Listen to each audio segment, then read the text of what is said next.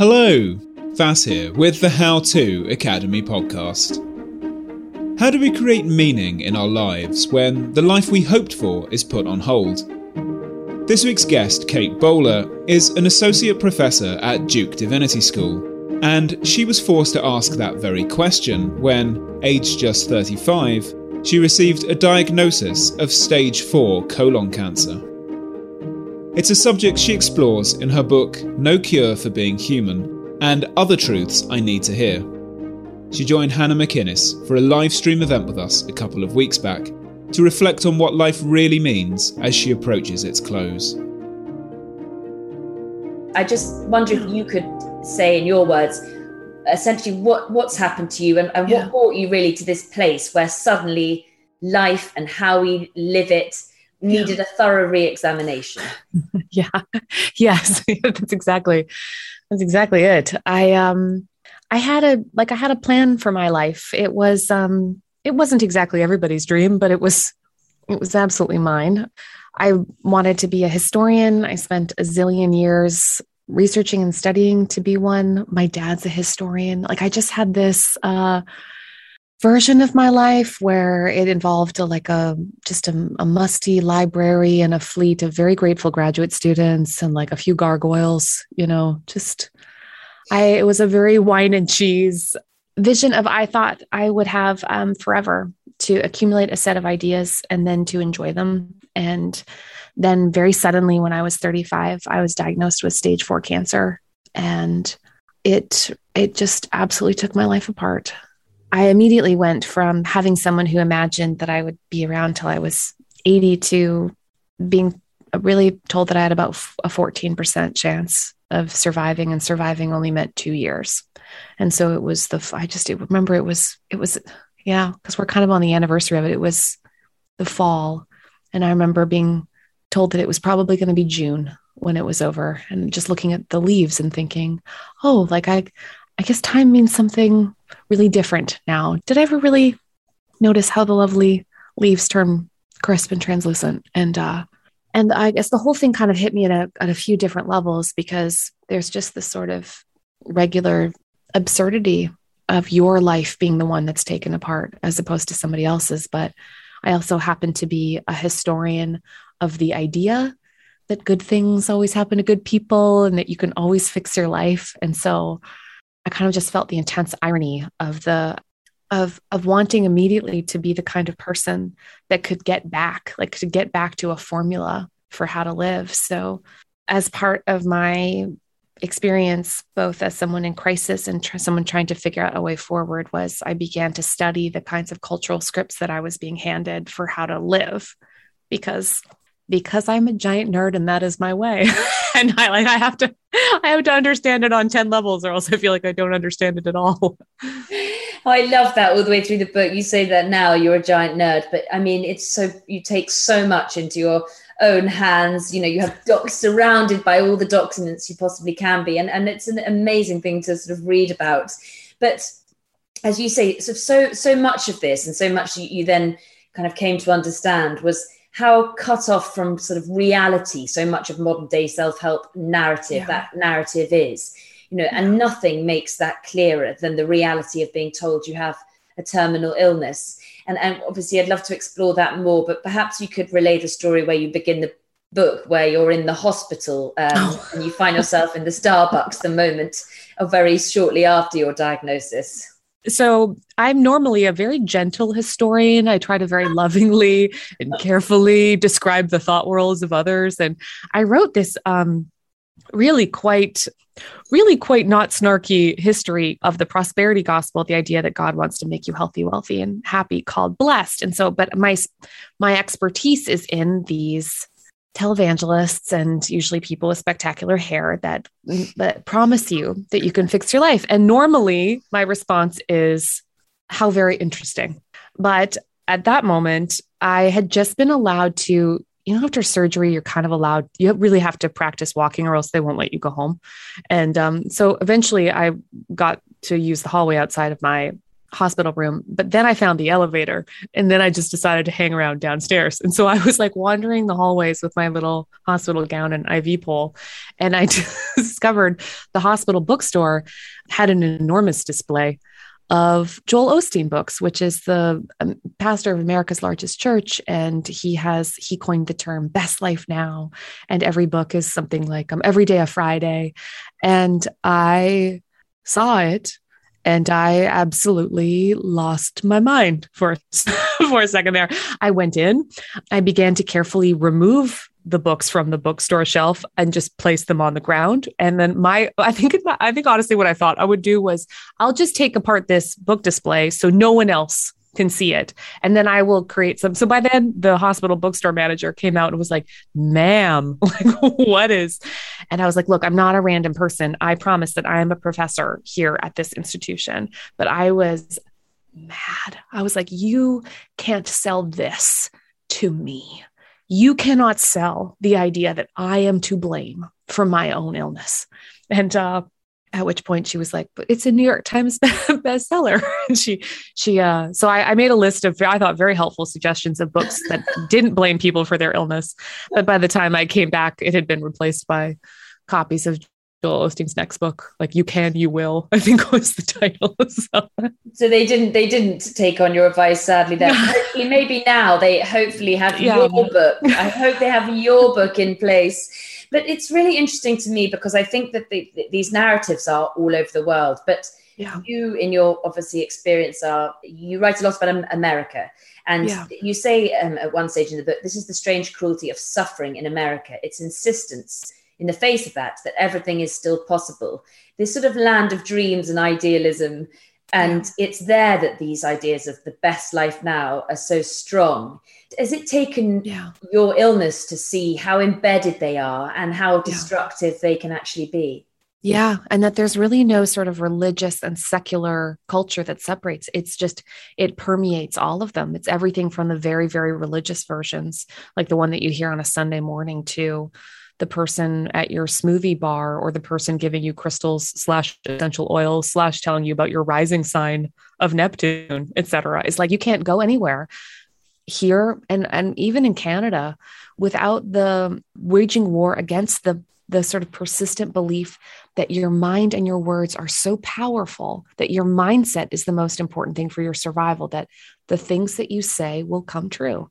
And if that's true it means that if you're this, you know, it was one thing to sort of analyze it intellectually, write about it compassionately, but it was very different to realize that I I found myself almost unable to be honest about what was happening, that I was really scared, frankly, that like I I wanted to be able to stop. And, and so honestly, so much of this is gendered that there's a real sort of theology of Instagram that women get saddled with. But I felt like I had to perform optimism, perform I mean, honestly, if, if you'd think I would have signed a waiver for a reality show I didn't realize I was starring in. Like if you saw a video camera of me just gratefully, so accepting of, of like, I should write a gratitude list, I should perform certainty.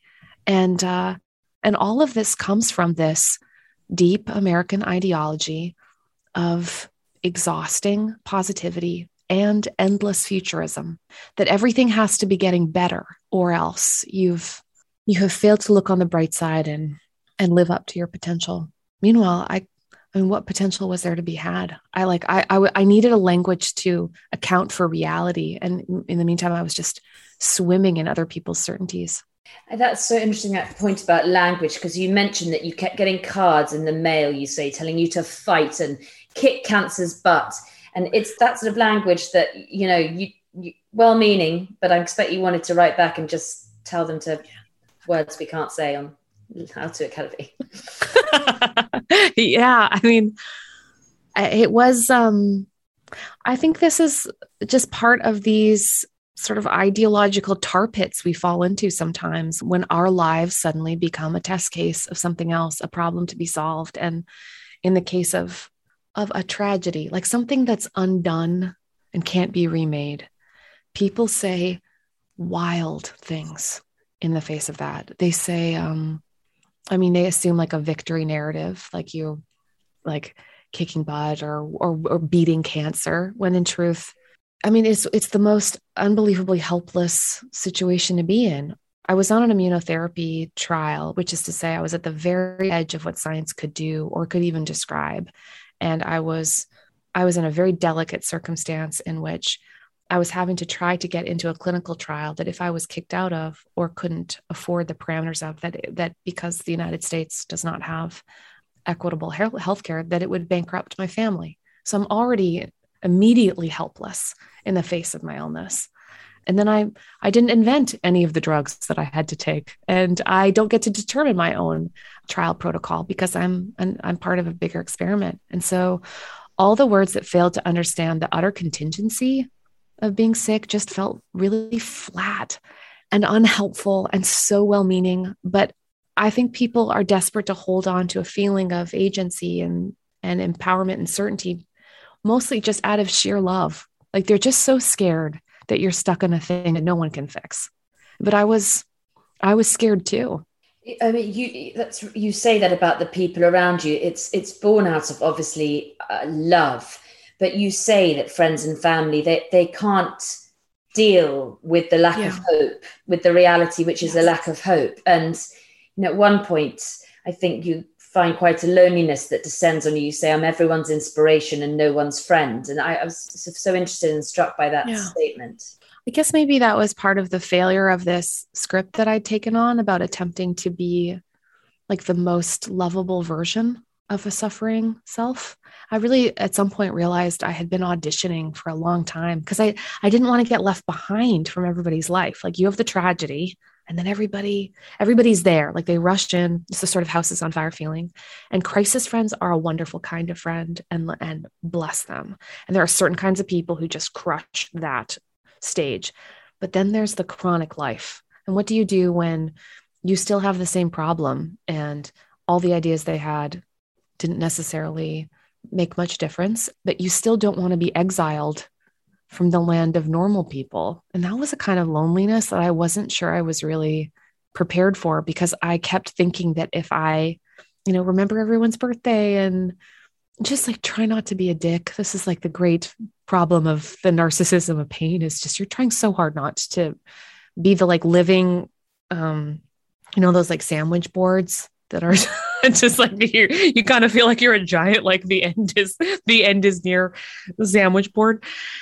But after a while i realized like kate it's just it's time to like it's time to just let it let it breathe a little. Like some the, the people that will be there in the long part of a divorce or an after of or of, of any kind is is maybe different than a, than the person who excels in a crisis. Maybe um maybe it's a different kind of friend that remembers and says um, you're not alone. But uh, it is it is certainly very hard to adjust to a long-term uncertainty because um, and you said hope and I, I, think a lot about that. I, I think I, I wasn't trying to um, i didn't want to settle into hopelessness. I was just trying to give up on certainty. And that felt like i was trying to draw a line between those two things that felt sort of hard to communicate I mean, that's the thing, isn't it? The, the thing that you mention again and again, of course, the future suddenly is a language you don't speak anymore. Those are your words. You, you describe it as a cliff. But mm-hmm.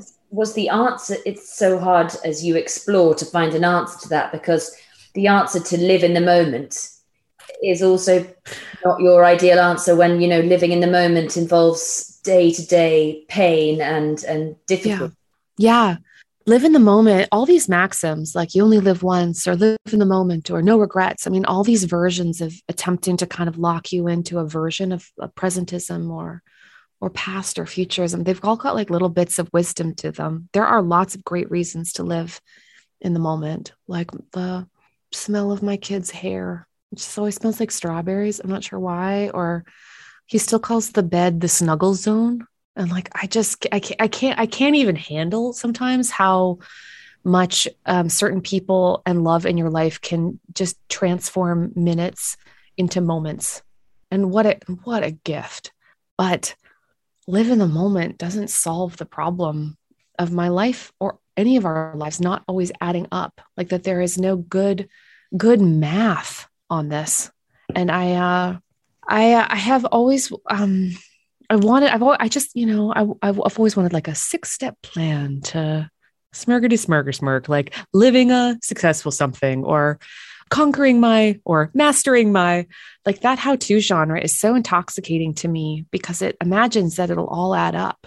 But there has to be a different way of accepting a less it's like not not not wanting to live in the future sometimes. We should dream. I love to dream but not imagining that that every bit of our past our present our future has to add up to the feeling of unlimited love hope everything. I mean, that there is sometimes in scarcity, we do have to count our loves. We do have to count our days. We won't always feel like there's enough. Like that, ha- there has to be enough room in there for all of our humanity, I think. I mean, there's a beautiful quote where you say the terrible, you did learn in a sense to live in the moment, but a different sort of a moment from the one that perhaps the Maxims are, are trying to, to tell us about. You say the terrible gift of a terrible illness is that it has, in fact, taught me to live in the moment Nothing but this day matters the warmth of the crib, the sound of his hysterical giggling, your son. And when I look closely at my life, I realize I'm not learning to seize the day. In my finite life, the mundane has begun to sparkle. The things I love, the things I should love, become clearer and brighter. So that yeah. was what happened for all the fear that every small thing became enhanced. Yeah. Wow. And that was um, like the crystalline clarity of yeah, I, I remember waking up the next day and remembering all over again that that was going to be my last year and thinking, um, all right, then, cookies.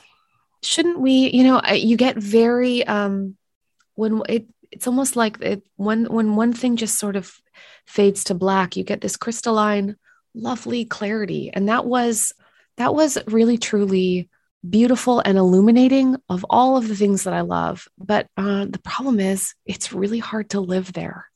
Like after weeks and months, there's still paperwork to be filed and Linda from HR to call and and finding trying to find a way to live beautifully without relying on the kind of perspective that a crisis brings that to me has been one of the interesting and hard questions I've been trying to grapple with. Mm.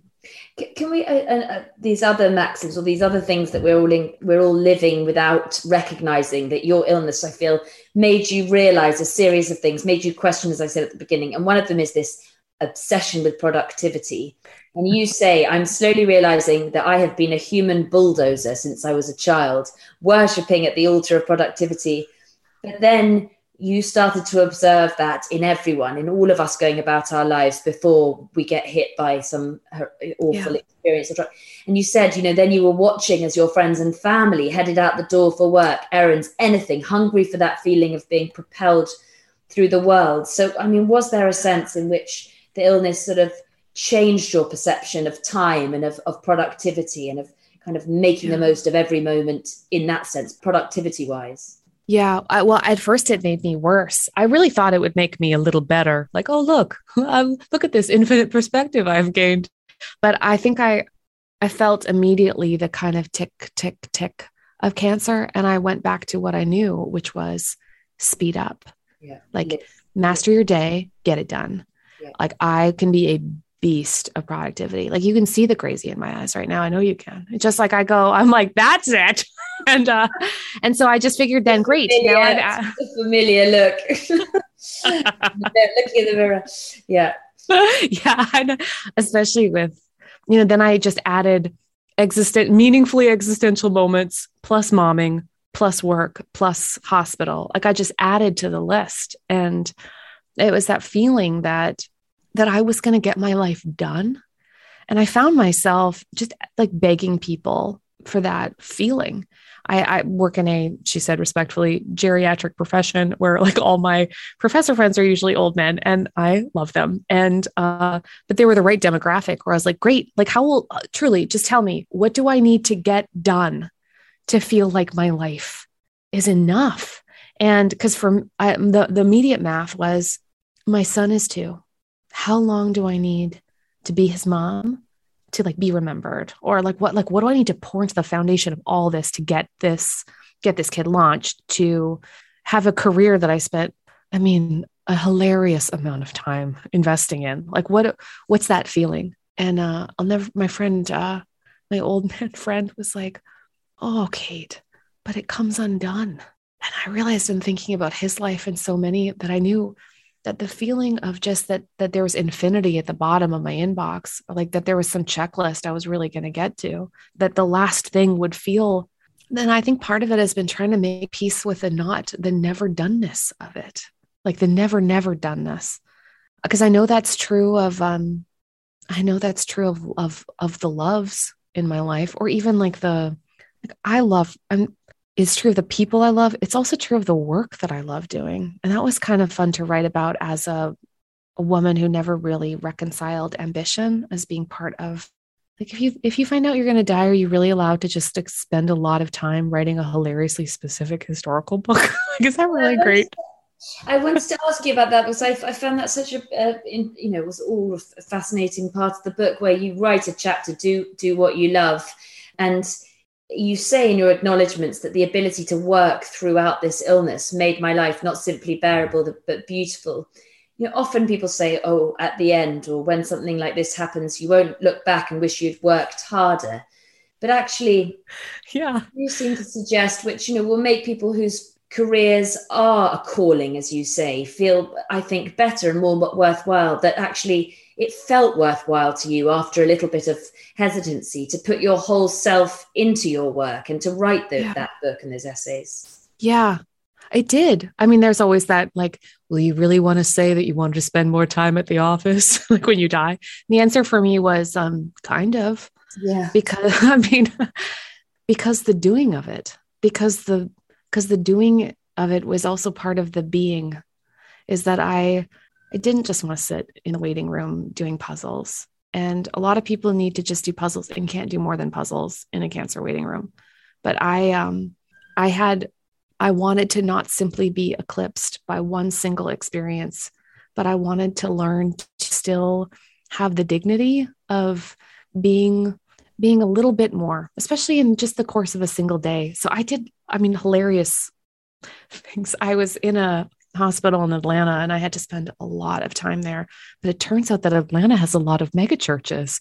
Would the celebrities of those mega churches like to come visit me so that I can interview them while being infused with chemotherapy? Yes, they would. And would I love to interview them? Yes, I did. So it was, I just sat there with my little clipboard because of the magic of being able to pour our finite gifts into something that feels worth doing. Mm. And also, um, and it also lets every day be a bit of a surprise. Like i i love the unfoldingness of being able to try. Like I, I, tend to be the person who accidentally cries when i watch someone do pull-ups at the gym like a woman just like struggling on a butt i was like you can do it. But the truth is it feels so good to try. And we have it in our work and sometimes we have it in a dumb renovation project at home or just in being a better friend. But the feeling of still having some gas in the tank to give to anything other than our own problems is I, it gave me back part of myself and i was so grateful for that. Mm. we, have talked about sort of the, you, you were mentioning churches then and we've talked about this sort of maxims that society throws at you but but what about faith which obviously comes from society but from a different sort of section i suppose than what we've spoken about the self-help genre? You say we need people tell you we need not fear the uncertainty of life because god has a plan. So how did all of this shape your faith or your perception of, of what faith and God should be? Yeah. When I was looking at those formulas, I realized how many of them were spiritual formulas for how to make our lives add up. And some of it was the prosperity gospel version, where if you're good, then the course of your life will add up, that the past will never really be lost to you. People say wildly untrue things like uh, nothing is lost. And uh, if anyone's ever lost a child or can't move on after uh, someone passes they just but they know that that's not true. But there's there's so many formulas for how to live. The ones that were driving me absolutely bananas were the god has a plan and therefore the point was for me to learn lessons and therefore that will feel like enough. Aren't i becoming a more spiritual person? And like we talked about the answer was kind of like weirdly yes but also it, it was terrible math. And the but also heaven will be wonderful and therefore and therefore what like my my son's life would not be diminished if i weren't his mom like the the promise of an afterlife or spiritual certainties felt really cruel to somebody who knew that um, that um, heaven mostly would just be missing it. This being all the people that I love. So I, uh, I, I, I spent. It took me a bit to be as over lessons, especially spiritual lessons, as I am, but so much more, um, so much more desperate for like this. The great story about love is that most of figuring out the incompleteness of formulas was realizing that the solution then is is is each other it's it's endless interdependence because we will never be able to care for ourselves at least not for more than small stretches and that i do believe as a person of faith that someday that there will be no more tears but in the meantime we are left with needing like the miracle of everyday love and everyday community to make up the difference. So, in giving up formulas, I had to accept uh, a lot less certainty, but I hope a lot more love. Mm. Well, we were talking about um, that moment you said about the, the kind of loneliness. Uh, I was we were talking about that earlier, and that really was a time when you had, I suppose, been through the worst that was after that. Yeah. You're then examining this time where everything is still so uncertain. But, well, perhaps you could explain. You were one lucky, as people might have said. But yes, that situation that you found yourself in, and then and then we'll talk about you know that that sort of the actual fact that that wasn't necessarily a better feeling. Yes, lucky often ended up being a very similar theology, really, a similar um, attempt to explain that yeah, uh, to explain what had happened to me. And I, uh, lucky is, I, I recently just read another history of luck. I find it so interesting, but it usually means in common sort of usage that it was a very unlikely event, like surviving more than 14% chance of odds for cancer. It was an unlikely event with a happy ending. Um, the problem is, of course, is that it's just, it's also another rationalization strategy to decide what, what was likely to have happened and then apply it to you. And in my case, honestly, my entire cancer treatment, I've had to fight like hell. It has been an absolutely, it's a biocapitalism is a is a difficult thing for a, a patient in a clinical trial to have any kind of agency in. And so every time that they decided I was lucky, it felt like it was also not understanding that for almost all of us, we get very, very few hard choices, but those choices are precious to us.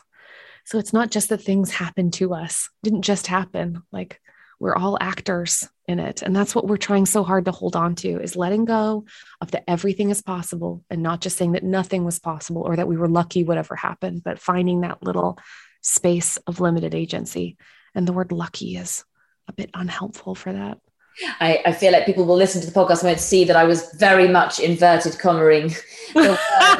I felt it. And for, for those who don't who don't know what, what, that sort of supposed luck that surgeons might have told you, ha- what happened with the immunotherapy was that essentially they did get rid of, of, of the tumors, which was unbelievably unlikely. Yeah, I had a I had a very positive response to one of the drugs, uh, Keytruda, on my clinical trial. And clinical trials are are very intense regimens of like a like a predetermined set of drugs. You have to take this. You don't really have a choice. And so i had a very positive response to one of the drugs and a pretty negative response to a few of the others. And then it radically shrunk down a tumor that they thought would would never be able to be surgically uh, removable. It was truly amazing the problem was is just that it was never over. So I then had to go through a life-threatening surgery to figure out if we could take out the rest, but didn't know if it was dead or dormant or gone. And then, um, and le- then, and then when when that went well, wonderful. but now it just left. It leaves me with an endlessly dot dot dot.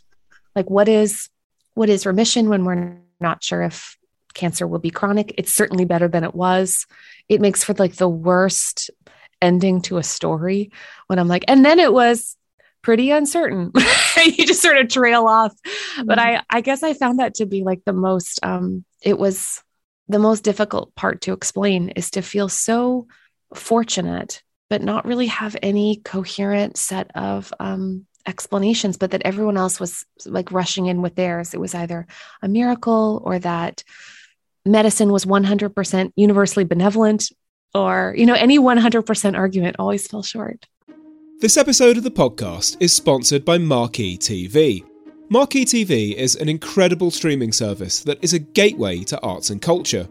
With my subscription, I've enjoyed watching some of the Royal Shakespeare Company's most acclaimed productions of recent years, including David Tennant in Richard II and Simon Russell Beale in The Tempest.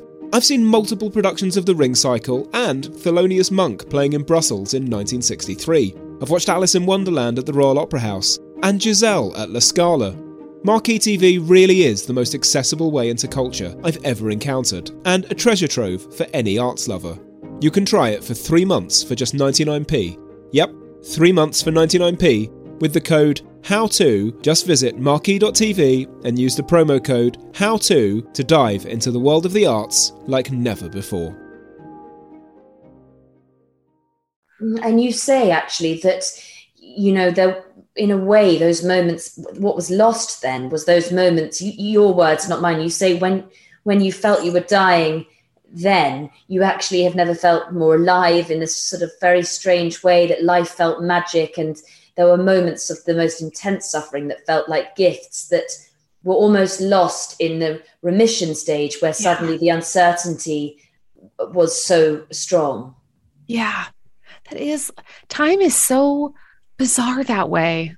I mean the way that it um because there, it's it's one of the terrible beautiful bits about tragic time is in tragic time it can like sort of shine a flashlight down on on all these bright and beautiful things and also be awful and unbearable.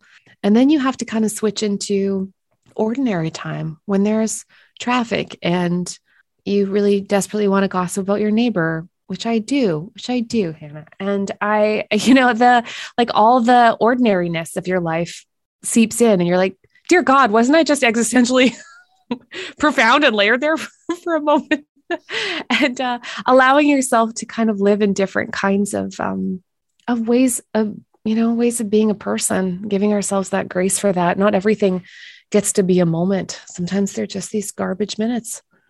I love the moment so much when you describe what you do when suddenly apocalyptic time uh, is present and you think if this were the end of my existence, do I want to be here answering emails? Suddenly you say that you rent bulldozers and start selling your furniture on Facebook so that your husband has to comment underneath that he quite wants that back, please. oh my gosh. Seriously, I, I, honestly, Hannah, I was kind of unbearable in certain moments of apocalyptic time. I remember standing up in the middle of a very dignified work lunch and being, and just, I think I said was, I don't think I have time for this.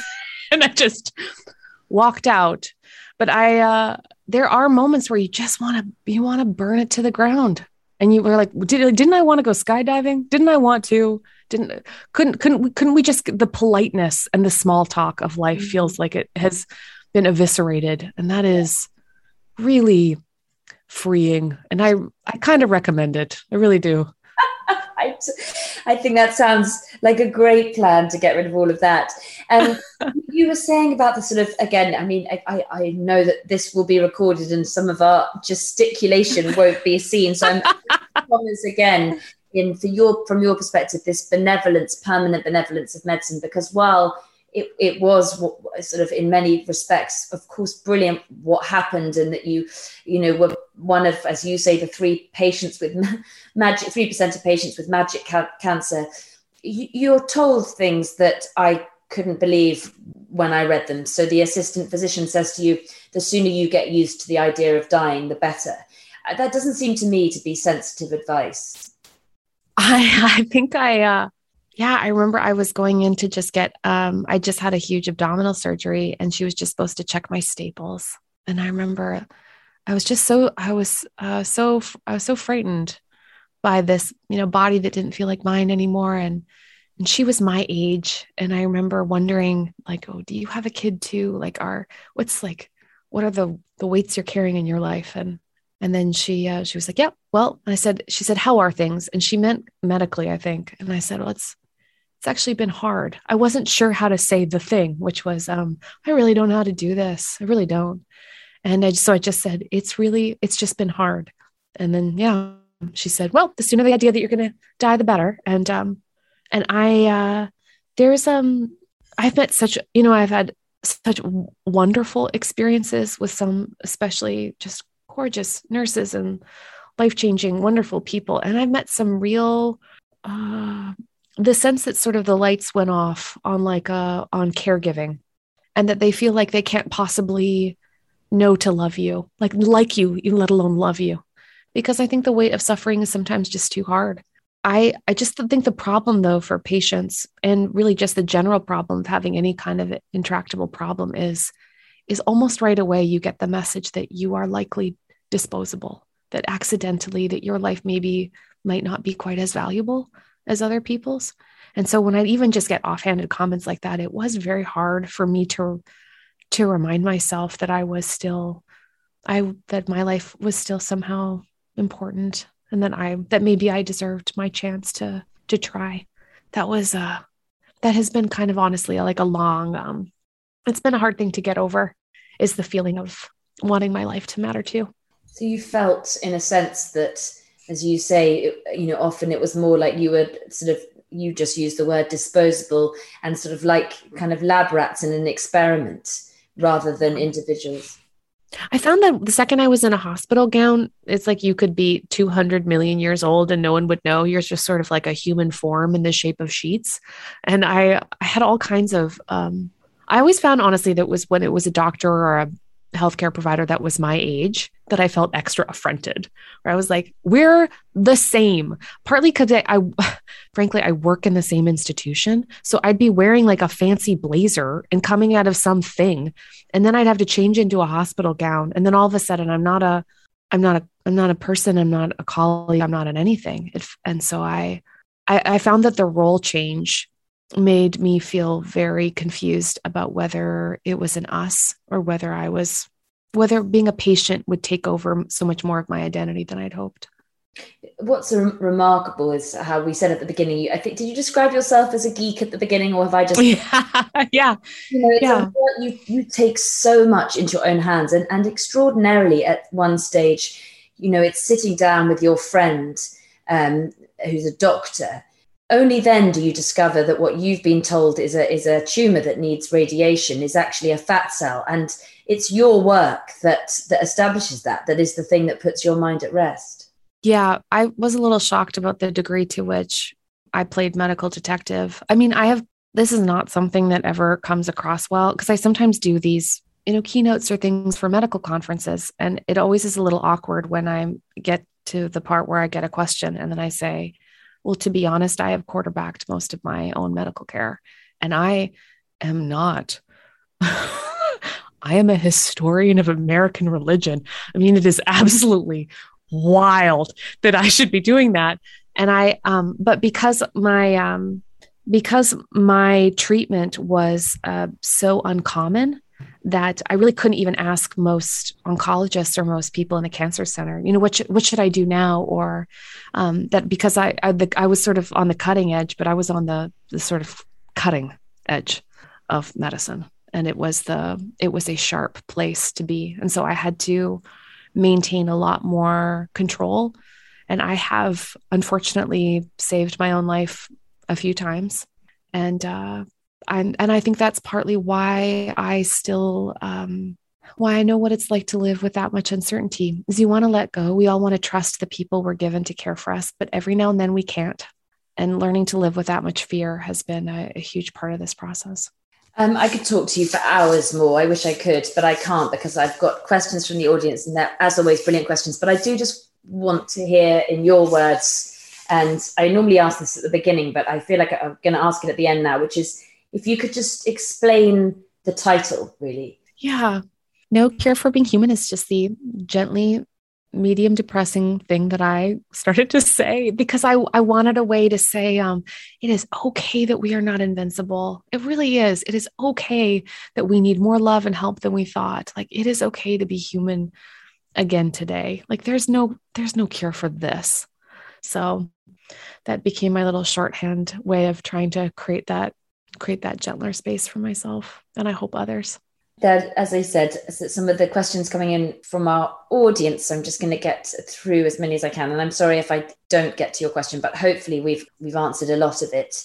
And I should start off by "You are amazing," says anonymous attendee. Thank you, thank you, anonymous. Thank you for your honesty. Bless you. You will help so many.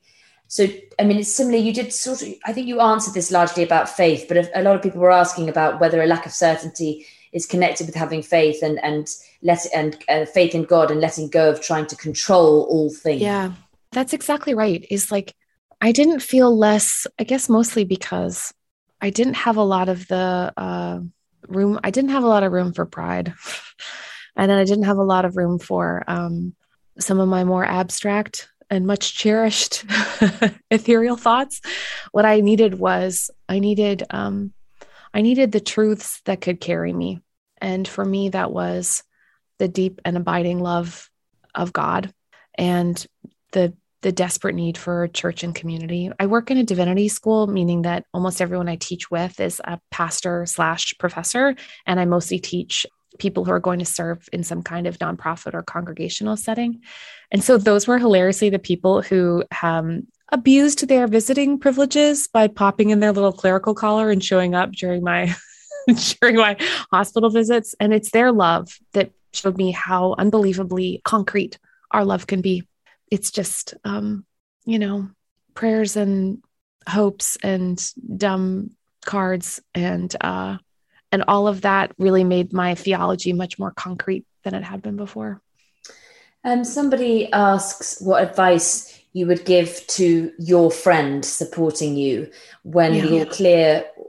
I don't think it was quite. We wouldn't call it as as definitive all clear as that. But they say, my friend is a mum in remission, but every day for her is might it come back today and extreme worry. Yes. Oh man, right. Bless her. Remission. I mean, the chronic uncertainty, right, that we're describing. I think one of the things that feels uh, really precious to me is when you know you're the friend that just doesn't forget. Is it doesn't mean you have to bring it up all the time, but just um, sometimes when I'm trying to be like, I have a friend right now who's having a, a really difficult time with her cancer, and I just try to put in like a little calendar thing to remind myself, like in in three months, ask about blank just to be the person that doesn't forget because almost everyone else will forget.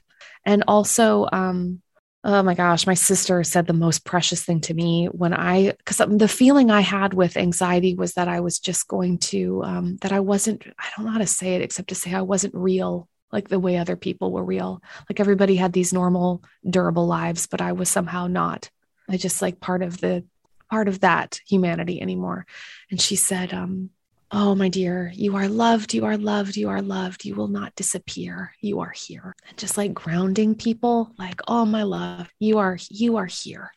And just giving, giving each other that um, assurance that, like, today, today, today, you are here and I'm right by you.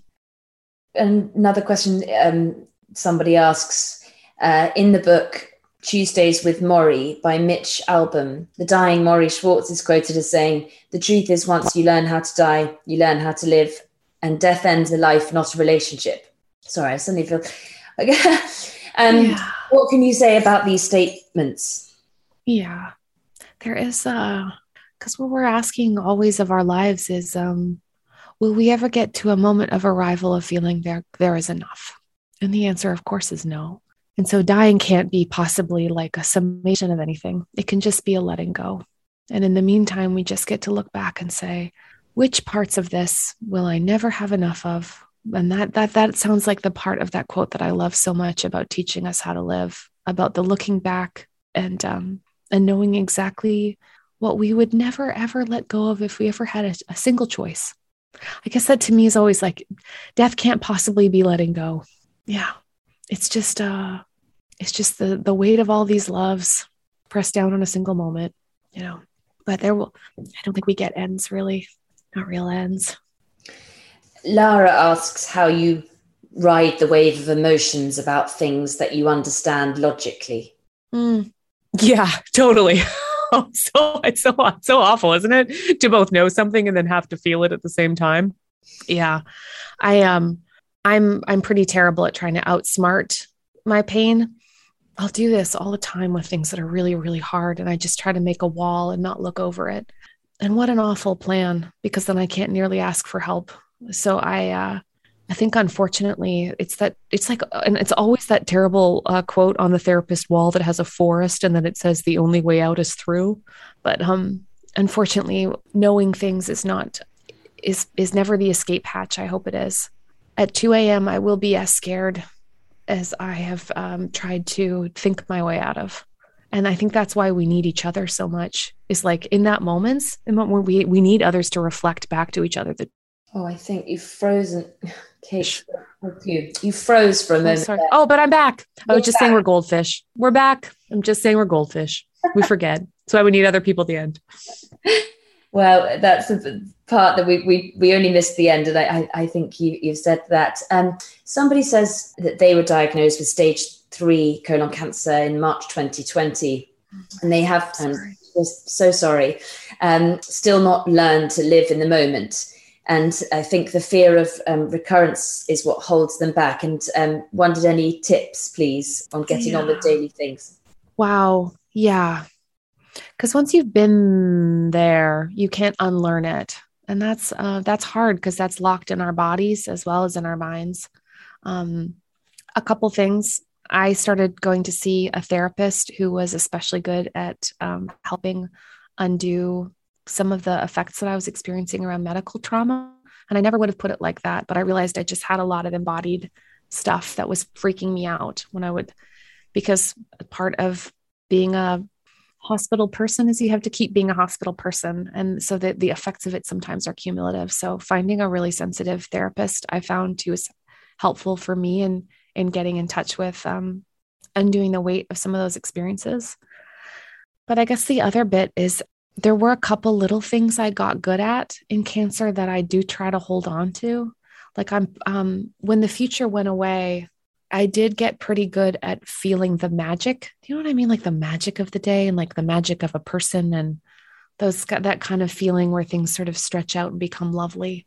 I think not allowing the anxiety about the future to turn the volume up too high and prevent you from being to like sort of experiencing that special superpower, which is that um is that you know things are limited and when you do you really you have a special perspective like and i find it it helps me have weirdly more fun than other people if i'm just going to say that in a self-righteous way like i i like i, buy a lot of costumes like uh, i was like i was watching i couldn't just like watch the Cruella movie i needed everybody to have puppy costumes and i had the for all the little kids in my life or last week I had French food and ruined everyone's experiences by buying about 20 berets for everyone, which the waiter did not enjoy.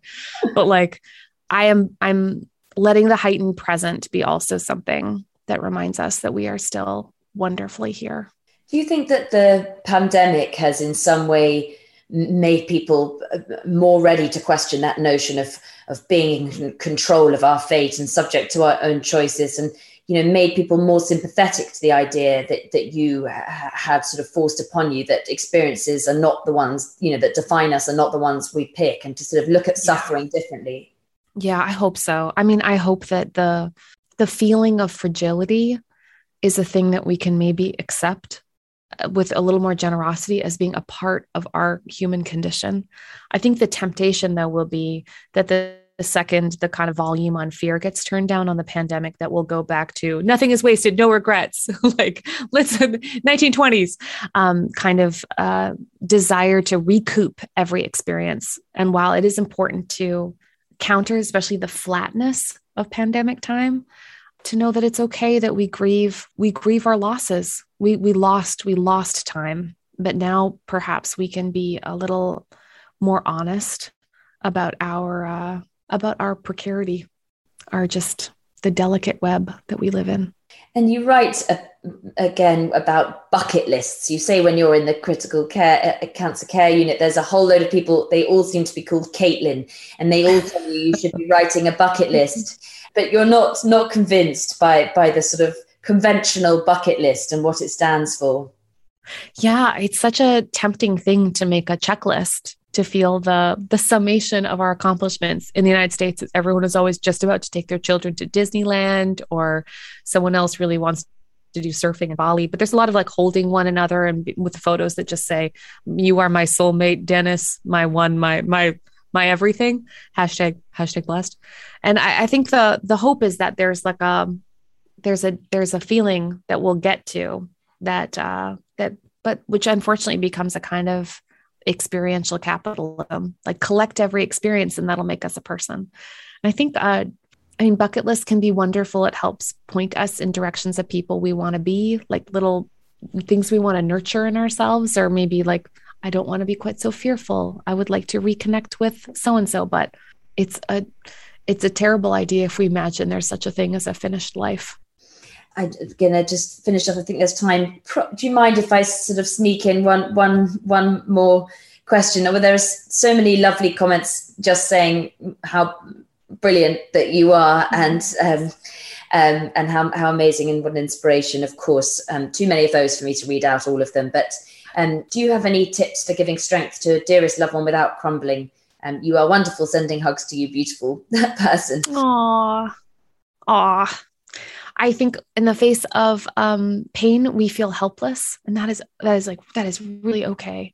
No, none of us really have very fixable lives because if we could fix them, we would. And so, just being that person who just, you know, when you can tell that someone doesn't pity you, they just they like heart forward, want to lean in a little. Being that person, just being the like presence, even virtually, just being the loving presence without non anxious loving presence is my absolute favorite. Also, actual presence. I'm a huge fan. I'm a huge fan of people just like, buy my love, buy my love, friends. Send me dumb things. It's my favorite. I'll, I'll, I'll, I'll never say a bad word about it. You mean actual presents with, with oh real just i want gifts. I want cold hard voucher not vouchers but like i love it when people i mean i i just got a giant stuffed animal that looked like it looks like a succulent and has eyes. I'm like that's for no reason. But like do i love that person more than my other friends? I absolutely do. Yeah Um, I'm sure people can tell why this book is so brilliant because at the same time as, as a lot of laughter and humor, there's also the pathos and great sadness. And you write so brilliantly. And thank you so much for it. And thank you so much indeed for joining us. And thank you, everyone, indeed, for coming. Hannah, gorgeous conversationalist. Thank you. This week's podcast starred Kate Bowler and was presented by Hannah McInnes. The producers were Dana Outcolt and myself and the editor was John Doughty. Kate's book No Cure for Being Human is out now from all good bookshops. We're hosting thinkers every night of the week at How to Academy, including live on-stage events in central London with guests like Emily Ratajkowski, John Cleese and Philip Pullman, and live streams with Noam Chomsky, Fatima Bhutto and many more. You can find it all at howtoacademy.com. Thanks for listening.